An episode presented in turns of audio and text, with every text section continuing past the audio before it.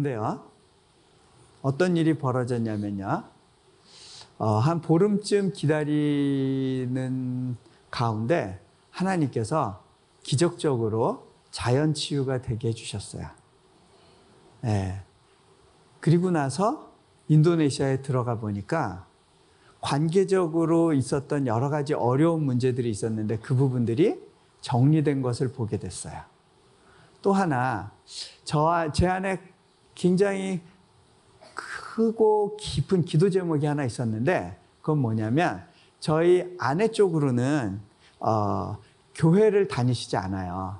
그 장인 장모님이 교회를 안 다니셨는데 그때 제가 병원에 다시 실려가는 그 상황 가운데 저희 장모님이 하도 마음이 갑갑하고 두려우니까 근처에 있는 어느 교회를 찾아가서 거기서 기도를 하시면서 갑자기 막 눈물이 쏟아지면서 어, 뭐라고 어, 기도를 했냐면 하나님 우리 이서방 살려주시면 저 교회 갈게요. 네. 그것을 나중에 어, 말씀해 주시더라고요. 그리고 그 약속을 지키기 위해서 어, 교회를 다니시게 됐고요. 새신자반 과정 다 마치고 그 다음에 신약 성경을 일단은 한 번은 다 읽으셨대요. 그러면서 지금 계속해서 좀 성경 가운데 들어가시려고 애쓰시는 모습을 보여주고 계세요. 어, 우리는요, 왜 그 일이 벌어지는지 몰라요. 그런데 하나님의 선하신 계획이 그 배후에 있어요. 그래서 말씀하시는 거예요.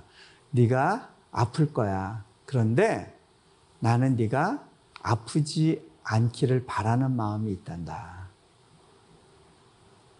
하나님이 우리에게 약속하실 때 네가 험한 물 가운데 갈지라도 불구덩이 가운데 들어갈지라도 나의 손이 너와 함께 하겠다라고 약속을 하세요. 자, 근데요. 하나님이 이렇게 약속은 안 하세요.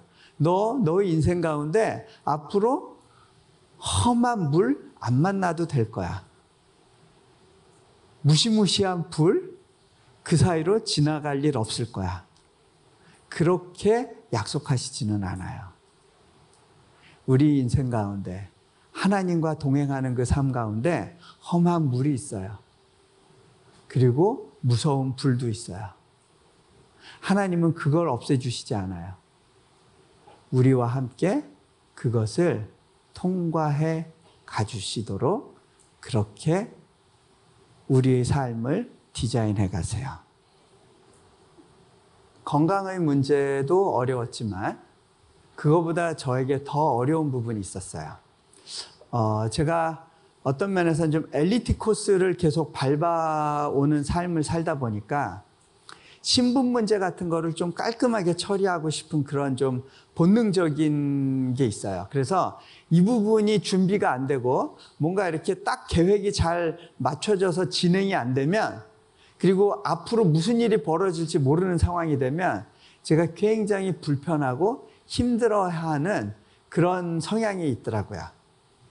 자, 어, 하나님이 그 부분을 아주 그냥 집요하게 건드리시는 때가 있었어요. 어, 인도네시아는 비자 받는 것이 굉장히 어려운 나라예요. 미국 비자 받는 것보다 몇 배 어려워요. 어, 이, 몽골에서는 그런 문제가 없었는데 저희가 공무원들의 도움을 받아서 나름대로는 잘 그 부분을 정리했다고 생각했는데도 나중에 비자 연장에 문제가 생겼어요. 그래서 어, 갑작스럽게 한국으로 들어가서 다음 비자 프로세스 할 때까지 몇 달이 될지 모르는 기간을 기다려야 되는 상황이 됐습니다. 그때는 갑작스럽게 한국으로 들어갔기 때문에 시간이 좀 여유가 있어서 제가 그 평소에 어, 마음에 부담이 있었던 그런 교회들을 찾아가서 말씀을 전할 수 있었는데 그 중에 어, 그 인천의 재개발 지구에 있는 어느 작은 교회를 이제 방문하게 됐어요. 어, 그 어려운 환경의 개척교회였는데 시장통 한 바닥에 있었어요. 제가 이제 그 교회를 방문할 때 어, 그 1층을 통해서 계단으로 올라가는데 그 1층이 생선 가게였는데 생선 썩은 냄새가 이렇게 확 이렇게 제 코로 들어왔어요. 근데 그때 무슨 생각이 났냐면 예전에 몽골에 있을 때 저희 집이 어, 2층 집이었는데 1층에 양고기 집을 하고 있었거든요. 그래서 제가 복도를 따라 올라갈 때마다 이렇게 양고기 냄새가 이렇게 코에 쑥 들어왔던 기억이 나요. 그래서 그런지 제가 그 시기에는 인천공항에 도착하면 그 냄새 맡는 개들이 저를 되게 좋아해 줬어요. 예. 꼬리를 치면서 제게 이렇게 와서 막 주변을 맴돌곤 했는데 이제 어 그때 생각이 나는 거예요. 그리고서는 이제 그 2층에 예배당에 올라갔는데 그 예배당이 굉장히 작아요. 그 작은 예배당 뒤편에 앉아서 기도를 하는데 문득 예전에 제가 몽골에서 섬겼던 이래교회 생각이 났어요.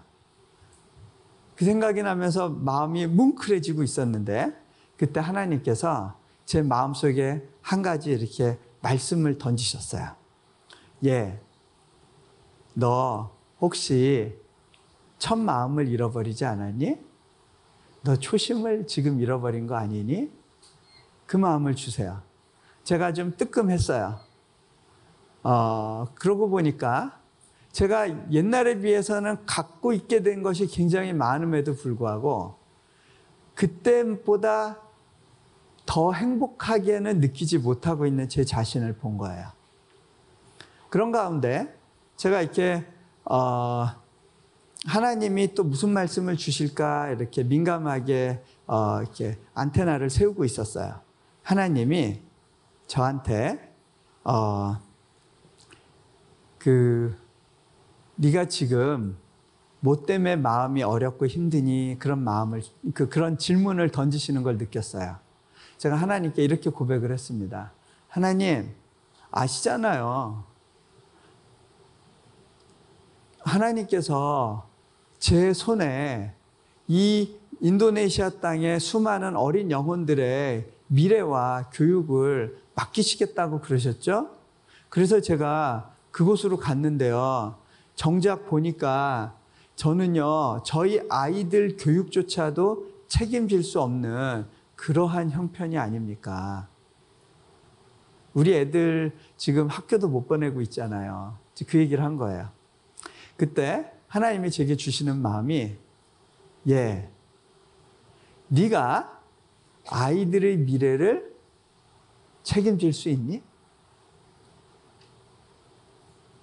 제가 속으로 깨갱했어요. 제가 할 수 없는 일이란 거를 어, 깨달았기 때문이에요. 하나님, 제가 할 수 없는 일이죠. 너는 왜 네가 할 수 없는 일을 걱정하고 있니?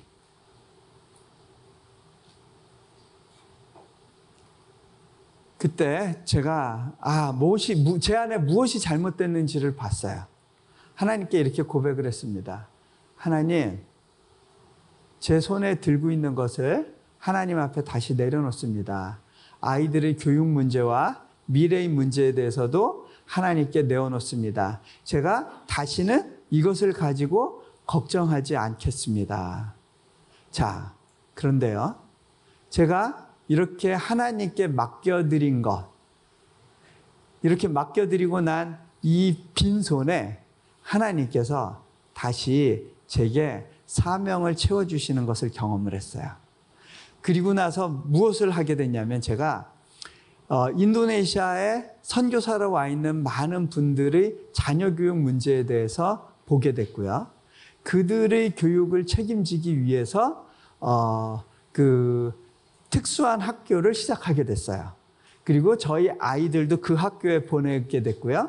그렇게 해서 시작한 학교를 가지고 그 인도네시아 전역에 어, 곳곳에 선교사 자녀 학교, 선교사가 몇 가정만 있어도 시작할 수 있는 그런 학교를 만들 수 있도록 그렇게 지금 시스템을 만들고 있어요. 그리고 그 학교가 인도네시아에서 기독교 학교로 어, 두 달 전에 최종 법적인 허가가 나왔어요. 자, 제가 하나님께 제 걱정하던 것을 온전히 맡겨드렸을 때, 그때 비로소 하나님께서 당신이 갖고 계신 마음의 생각과 사역의 방향을 제게 알려주시기 시작했어요. 우리가 사역의 현장 가운데 있을 때 때로는 이해할 수 없는 그러한 어, 어려운 일들을 경험하기도 합니다. 그리고 도대체 언제까지 기다려야 되는지 모르는 그러한 상황 가운데 놓여질 때가 있습니다. 헬렌 로즈비어라고 하는 한 선교사님이 계셨어요. 그분은 웩 선교회 출신으로 그 아프리카 콩고에서 미혼으로 여의사의 신분으로 이제 오랫동안 사역을 하신 분입니다. 그런데 1960년대에 어, 아프리카 콩고에 내전이 벌어졌습니다. 그 내전 가운데 그 반군들이 어, 아프리카가 이렇게 못 사는 것은 외국인 때문이다라고 이야기를 하면서 외국인들을 잡아서 닥치는 대로 죽이고 고문하는 일들이 생겼습니다. 그래서 많은 외국인들이 급격히 이제 그 땅을 빠져나갔는데 그래도 많은 선교사들이 내가 이 땅을 버리고 가면 내가 다시 돌아왔을 때 이들을 위해서 사역할 수 없겠다라는 생각을 하고 어, 그 자리에 남아 있었던 사람들이 많았어요. 그러다가 많은 사람들이 비참하게 죽게 되는데요. 헬렌 로즈비어 그분도 그 자리에 남아 있었는데 어느 날 반군이 쳐들어와서 이 여인을 강간을 했어요. 그리고서 어, 그 감옥에 집어넣었어요. 그 이글이글 하는 그 적도의 태양이 있는 그 지역에서 그 좁은 공간에 갇혀서 한 6개월 정도의 시간을 보내게 됐는데요. 어, 어느 날 보니까 그 선교사 가족들이 그 반군들에게 매를 맞고요. 때로는 한 명씩 끌려가서 죽임을 당하는 그러한 것들을 목도하게 됩니다. 나도 언젠가는 죽겠지. 이제 그런 생각을 하고 있던 어느 날 밤, 어, 기도 가운데 있었는데요. 하나님께서 헬렌 로즈비어한테 물어보셨어요. 예. 너는 이 가운데, 이런 상황 가운데에서라도 나를 신뢰하고 기대해 줄 수 있겠니? 헬렌 로즈비어는 솔직하게 이야기했어요. 하나님, 지금 저보고 하나님을 기대할 수 있냐고요? 신뢰할 수 있냐고요? 하나님, 지금 이 상황이 이해가 저는 안 돼요. 저는 하나님을 위해서 살았어요. 그리고 이 땅에 하나님을 섬기기 위해서 왔어요. 그런데 저에게 일어난 일을 보세요. 제가 이것을 받아야 될 이유가 어디 있습니까? 그리고 이 땅에서 무고하게 죽어가는 이 선교사들을 보세요.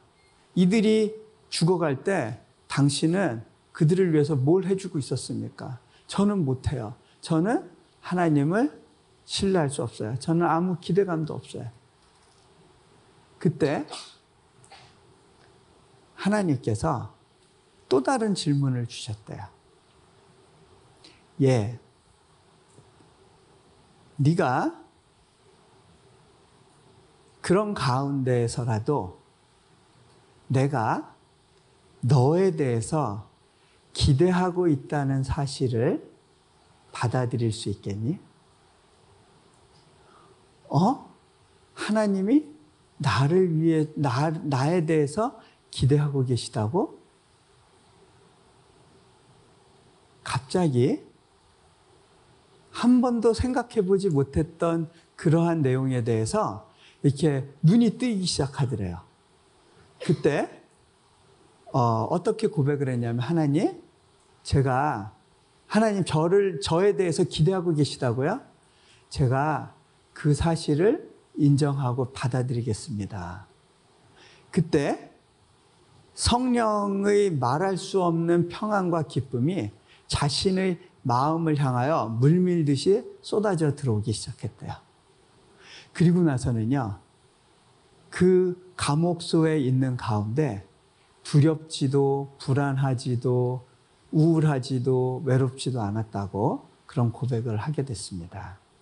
어, 그 기록이 잊혀진 가방이라고 하는 그 인터뷰 장면이 잊혀진 가방이라는 영화에 나오는데요.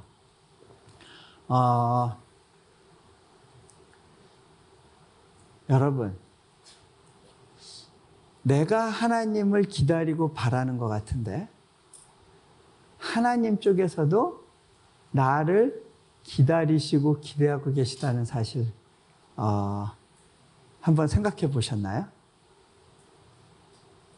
자, 욥이 말할 수 없는 고난을 받죠.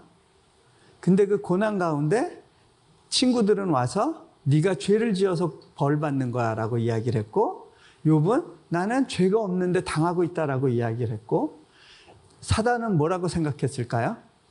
내가 하나님과 내기했기 때문에 욥이 고난 받고 있을 거야라고 생각을 했을 겁니다.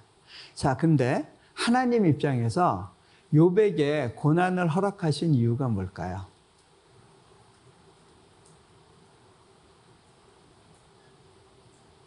욥에게 고난을 허락하신 이유.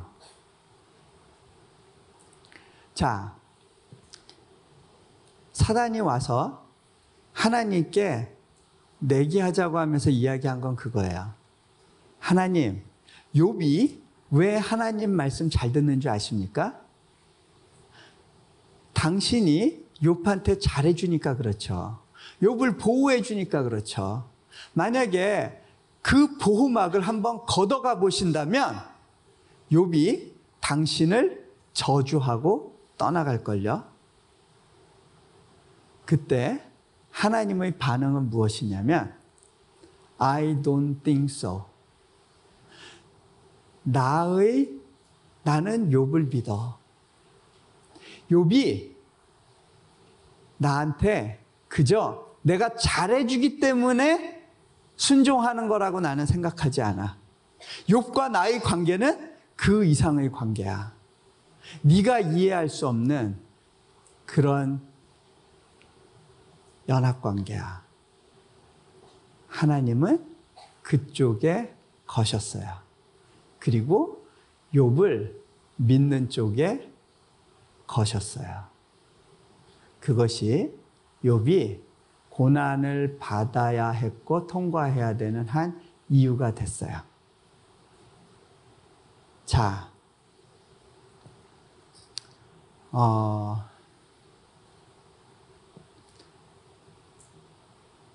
인도네시아 땅에서는 오랜 시간을 기다려야 됐어요. 그런데 그렇게 기다리다 보니까 이제는 내가 할 수 있는 것이 없다라고 느껴지는 그 순간부터 하나님이 일하시는 것을 보게 돼요. 자, 어, 지금 우리가 대학 허가를 위한 막바지 작업 중인데 어, 그 5헥타르 정도 되는 땅에다가 지금 어, 건물을 짓고 있어요. 올해 12월에 완공이 돼요. 어, 저희가 처음에 건물을 짓게 된 것이 하나님, 이 일은 내가 할 수 없는 일입니다. 그런데 이 땅에 사는 사람들이 정말 하나님에 대해서 기대하지 않고 있네요. 정말 믿음이 없네요. 하나님, 하나님께서는 어, 이 믿음 없는 세대에 제가 하는 일을 통해서 하나님께서 어떤 분이신지를 좀 보여주실 수 있기를 원합니다. 제가 일부러 외부적으로 펀드레이징을 안 하겠습니다. 절대 밖에 나가서 어, 저희 사역에 재정이 필요합니다. 이러이러한 사역을 하는데 후원이 필요합니다. 이런 이야기를 한마디도 안 하겠습니다. 하나님이 주시는 것이 있으면 그것만 가지고 하겠습니다. 그렇게 기도를 했는데 한 1년 반 정도 되는 동안에 하나님께서 20억 원이라는 돈을 모아주셨어요. 그래서 제가 그때 생각하기로는 아, 이 건물을 짓는데 한 30억 원이면 되겠다 생각을 했고 조금만 더 모으면 되겠구나. 이제는 더 이상 기다릴 수 없으니까 하나님 문을 열어 주십시오 하고 건축을 이제 준비하고 시작을 하게 됐어요. 자, 근데요. 인도네시아라는 환경에서 첫 건물을 짓다 보니까 들어가야 될 부대 비용이 굉장히 많은 거예요. 저에게 필요한 재정이 20억이 추가가 됐어요. 제가 그 많은 돈을 이제 올해 말까지 갚아야 되니까 그 건축 회사한테 줘야 되기 때문에 어떻게 보면 빚을 진 거예요. 제가 평생 살면서 이렇게 많은 빚을 져본 적이 없었어요. 그래서 올해 초가 됐을 때 마음이 잠시 어려웠어요. 그래서 하나님, 올해가 좀 천천히 왔으면 좋겠네요. 이런 이야기를 하나님께 했는데 하나님께서 주시는 마음이 예, 너 이 부담을 한번 즐겨보지 않겠니? 여러분, 부담을 즐길 수 있으려면요. 궁극적으로 하나님께서 개입하시고 일해 주시겠다는 확신이 있어야 가능해요. 자, 근데요, 제가 부담을 즐기기로 결정했어요. 여러분, 제 얼굴 보세요. 제가 고생에 찌든 얼굴이에요? 근심에 찌든 얼굴처럼 보여요? 저 밝아 보이죠? 여전히 피부도 나이에 비해서는 예, 괜찮은 것 같죠? 예, 저는요, 진짜로 고민 안 하고 지내요. 굉장히 편안하게 즐기면서 하루하루를 보내고 있어요. 자, 근데요, 여러분 저보다 빚을 많이 지고 계세요? 근데도 여러분들 훨씬 저보다 어두워 보여요. 이유가 뭘까요? 네. 어, 어떤 일이 있었냐면 올 초에 제가 그, 그, 뭐야, 어, 한 번은 그 외국 일정을 많이 가야 되기 때문에 그 크레딧 카드로 비행기 표를 결제를 많이 했어요. 그러고 나서 보니까 갑자기 그때 이제 돈이 딱 쪼들릴 때였는데 어 크레딧 카드 이 잔금을 갚아야 되는데 그래가지고 막 여기저기서 긁어 모아가지고 대강 액수를 맞춰놨어요. 아, 요 정도면 그 크레딧 카드 결제액을 커버하겠구나라고 생각했는데 제가 앞불사 몇 가지 추가로 결제한 내역이 있었는데 그거에 대해서 잊어버리고 있었어요. 자, 며칠이 지나서 제가 은행 계좌를 열어보고 깜짝 놀랐어요. 왜냐하면 그 결제된 액수가 제가 이해했던 것보다 훨씬 많은 거예요. 근데 그러면 잔고가 마이너스가 돼야겠죠? 근데 마이너스가 아니라 2만 원 정도가 남아 있어요. 어, 어떻게 이게 남아 있게 됐지? 보니까 제가 몇 달 전에 어느 그 잡지사에 글을 써달라고 한 게 있어가지고 이렇게 어, 한 A4 용지 몇 장 써서 보낸 적이 있었는데 그 원고료가 카드 결제되는 그날 도착을 한 거예요. 제가 그때 그 원고 너무너무 써주기 싫었는데 그냥 쓰는 게 좋겠다는 부담 때문에 피곤을 무릅쓰고 써서 보낸 거였거든요. 급하게. 근데요. 그때 제가 막 웃음이 나왔어요. 어떤 웃음이었냐면 하나님 어떤 일이 있든지 하나님께서는 제 계좌를 마이너스로는 안 만들어 주시네요. 하나님께서 제 계좌를 관리해 주고 계시네요. 하나님께서 제 개인 계좌를 관리해 주신다면 저희 재단의 계좌도 관리해 주시겠죠? 그러면서 제가 막 웃었어요. 자, 재정이 생각지도 않은 곳에서 들어오기 시작했어요. 그래서 지금은 필요한 재정의 5분의 4가 채워졌어요. 근데 그 5분의 1도요, 큰 돈이거든요? 한 10억 원 정도 되는 돈이에요. 근데요, 여러분, 그 큰 부담을 한번 지고 지나가 보니까, 이제는요, 그 10억이란 돈의 부담이 굉장히 작게 느껴지더라고요. 아유, 이제 이것만 모으면 되는 거야? 그런 마음이 드는 거예요. 여러분, 왜 때로는 우리가 부담을 져야 되는지 아세요? 그럴 때마다 우리 안에서 커지는 것이 있어요. 하나님에 대한 신뢰, 하나님과의 관계에서의 더 깊어지는 것들, 그리고 내 안에 믿음.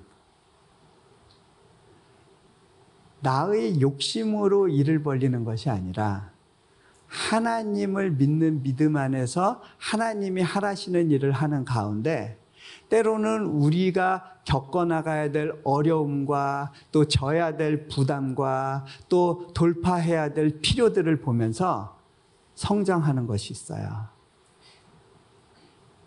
자, 그런데요. 이 모든 과정 가운데 그렇게 해서 우리가 얻게 되는 것, 그것이 무엇일까요? 그 이야기 하고요. 마무리할게요. 제가 어, 인도네시아에서 이제 막 좌충우돌하고 그 다음에 이제 수술 끝나고 나서도 일은 안 풀리죠. 또 저는 그때 언어 과정을 하고 있느라고 한때는 대학교의 부총장이었는데 이제 대학생이 돼서 매일 시험 공부를 하고 있는 거예요. 어, 제가 박사과정 마치고 나서 내 인생에 더 이상 시험은 없을 거야 했는데 또 시험 공부해야 되고요. 도대체 이놈의 언어, 내가 배워본 언어 중에 몇 번째야 세보니까 열 번째더라고요. 아, 나는 언제까지 이렇게 이 새로운 걸 하다가 어, 힘들게 힘들게 살아야 되나 그런 생각이 들고 좀 이렇게 가끔가다 이렇게 낙담되는 때가 있잖아요. 예, 그런 순간이 있었어요. 근데 그때요, 예배 가운데 있었는데, 예배 중에, 어, 기도를 하고 있었어요. 그때 주품의 품으소서라고 하는 찬양을 현지인 학생들이 부르고 있었는데, 그 주품의 품으소서라는 찬양을 듣는 가운데 제가 하나님께 이렇게 고백을 했습니다. 하나님, 저도 좀 안아주시면 안 돼요? 저도 좀 안아주세요. 그때요, 뒤에서 날개짓 하는 소리가 들리는 것 같았어요. 푸툭, 푸툭, 푸투툭, 푸투툭, 푸투툭, 푸투툭, 푸툭, 푸툭, 푸툭. 제가 직감적으로 주님, 당신이시군요. 이렇게 고백을 했어요. 그때 눈에서 눈물이 두두두두둑 떨어지더라고요. 아, 내가 많이 힘들었었구나. 근데요, 하나님께서 제게 이렇게 물으신다고 느꼈어요. 예, 네가 이곳 생활 가운데 다람쥐 쳇바퀴 도는 삶을 사는 것 같고, 네 삶의 어떤 돌파구가 보이는 것 같지 않고, 네가 여기서 네 시간을 다 낭비하고 그렇게 어, 의미 없는 시간대를 살고 있는 것 같이 느껴질 때에도 네가 여전히 나 때문에 만족할 수 있겠니? 제가 그때 뭐라고 고백했냐면 하나님 이것만으로도 충분합니다. 하나님의 안아주심 이것만으로도 충분합니다. 그렇게 고백할 수 있었어요.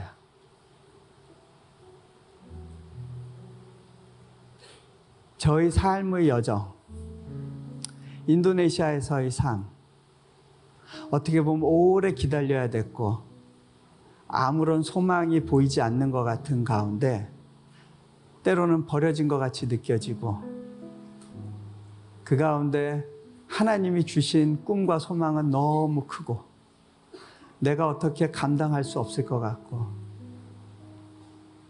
그런 가운데 기다리면서 얻어야 될 가장 중요한 것이 있었어요. 그것은 그 가운데 나를 안아주시는 하나님이었어요. 그리고 그분을 누리고 신뢰하며 기대하는 법을 배우게 되었어요. 여러분은 여러분이 겪고 있는 좌절과 우울함과 갑갑함과 느끼고 있는 인생의 벽 가운데 정말 얻고 싶은 것이 무엇입니까? 내가 정말 대단한 사람이고 뭔가를 이룰 수 있는 사람이란 걸 증명하는 것입니까? 아니면 하나님의 안아주심, 그리고 하나님을 소망하고 기다리는 법, 그것을 배우는 것입니까?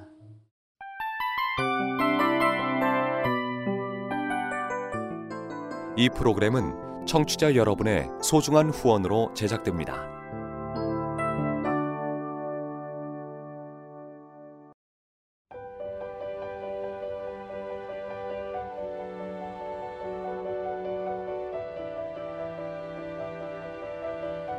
세상에는 수많은 교회들이 있지만 더 깊이 있는 말씀 강해를 찾기 위해 크기로만 교회를 선정하지 않습니다. 보다 좋은 영적 콘텐츠를 더 많이 나누기 위해 방송비를 받지 않습니다.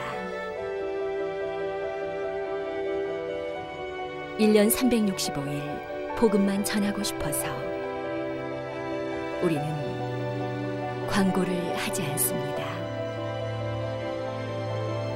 온누리의 복음을 땅끝까지